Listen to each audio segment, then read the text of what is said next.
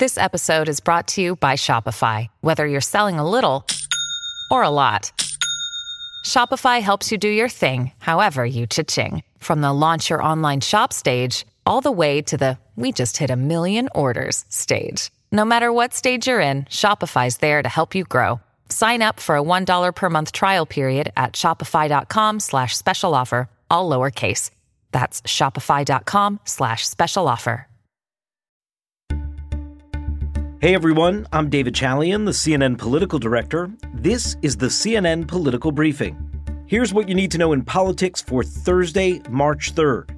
Russia's invasion of Ukraine continues to dominate all the talk here in Washington, D.C., as Vladimir Putin now enters week two of his unprovoked war on Ukraine. Putin's forces continue to attack major cities in Ukraine, and President Zelensky is pleading for more international assistance. How's this for a pretty perverse statement? Russian President Vladimir Putin said today that Russia's special military operation, meaning his invasion of the independent nation of Ukraine, was, quote, going according to plan. Now, just look anywhere on a computer screen, a phone screen, a TV screen, and the human tragedy you see taking place hour by hour, city by city across Ukraine, to think that those images are going according to plan probably tells you everything you need to know about Vladimir Putin and his mindset right now just by that statement alone. Putin went on to say that he considers Ukrainians and Russians as one people. He'll never stop believing that. And the Russian president had a phone call with French President Emmanuel Macron this morning.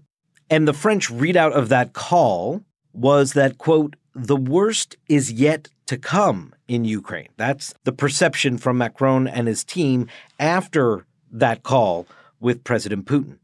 For his part, President Zelensky of Ukraine is pleading with the Russians to sit down at a negotiating table, not in the midst of conflict, but actually government to government, and try to begin to resolve this matter.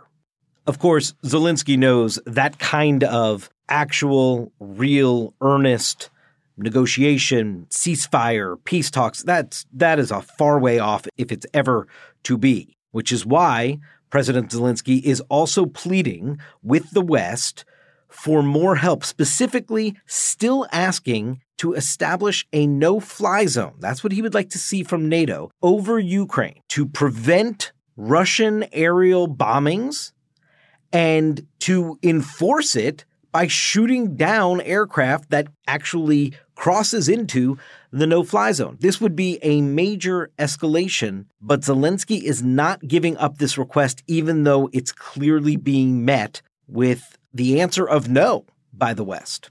Listen to White House Press Secretary Jen Psaki on MSNBC about why President Biden is not willing to go there right now. It would essentially mean the U.S. military would be shooting down planes, Russian planes. That is definitely escalatory. That would potentially put us into a place where we're in a, a, military conflict with Russia. That is not something the president wants to do. We are not going to have a military war with Russia with U.S. troops. And now the southeastern city of Mariupol is under siege. Russian troops are squeezing the city by closing in from two directions. Listen to Mariupol's mayor on CNN this morning. We do not have uh, electricity in whole city. We do not have water supply. We do not have uh, sanitary system, and we do not have heating. Continuous shelling for uh, 26 hours. 26 hours they are destroying our city. As for the capital city of Kiev, well, that 40 mile convoy of Russian tanks and armored vehicles still appears to be stalled outside the city. That's according to the UK's defense ministry, citing intelligence. The White House is stepping up its hope to provide more financial assistance to Ukraine. Today, I'm announcing that we're adding dozens of names to the list, including one of Russia's wealthiest billionaires, and I'm uh, banning travel to America by, um, by more than 50 Russian oligarchs, their families, and their close associates. As part of an emergency funding request to Congress, the White House is asking for $10 billion in lethal and humanitarian aid for Ukraine. But it seems that there are two different domestic political pressure points that are occurring on the Biden administration right now. One is this notion that the sanctions that have been announced so far seem to leave aside the energy sector, that Russian oil has not been directly targeted by these crushing sanctions that we've seen placed on Moscow to date. Of course, the fear here is that if you indeed go after Russian oil and put sanctions on it and limit the ability for people to import Russian oil, that gas prices are going to go up. And that could be a real domestic political problem for Biden now. But whether or not the American people would really be willing to pay exorbitantly higher prices in gasoline for which is already high prices that people are paying at the pump. Clearly the Biden administration is somewhat wary of doing that, which may be why you don't see this yet. Though today, White House Press Secretary Jen Psaki said again that they have not ruled that out as an option, as a potential tool going forward. In fact, Speaker Nancy Pelosi today, probably the staunchest Biden ally up on Capitol Hill, joined the likes of West Virginia Democrat Joe Manchin or the Republican from Alaska Lisa Murkowski in calling for a ban on the import of Russian oil.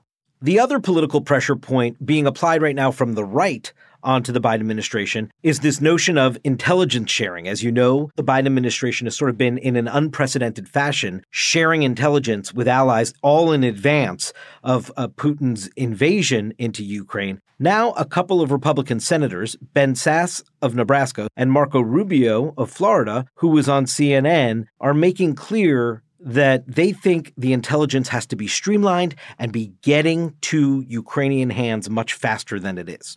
It isn't good enough to tell somebody where a tank was 10 hours ago when the tank's now at the doorstep trying to do the kind of bombing we've seen in Kharkiv. The Ukrainians have limited resources as is. You don't want them chasing one thing when, in fact, uh, things change on the ground and, and, and they find themselves in the wrong place. All these developments yet again show that in the week that the president delivered his State of the Union message, that he went out into the country to start selling his economic program, the White House is being overtaken by events right now and responding day by day to what is an unfolding, growing nightmare in Ukraine. Right now, Joe Biden and his administration, as today's cabinet meeting shows, when you just see the whole of government approach he's applying here, this is problem one, two, and three right now on the president's plate. That's it for today's political briefing. Thanks so much for listening. And please take a moment and be sure to follow us wherever you get your podcasts. We'll talk to you tomorrow. Over 37,000 companies have already made the move to NetSuite. Backed by popular demand, NetSuite has extended its one-of-a-kind flexible financing program for a few more weeks. Head to netsuite.com/briefing. netsuite.com/briefing.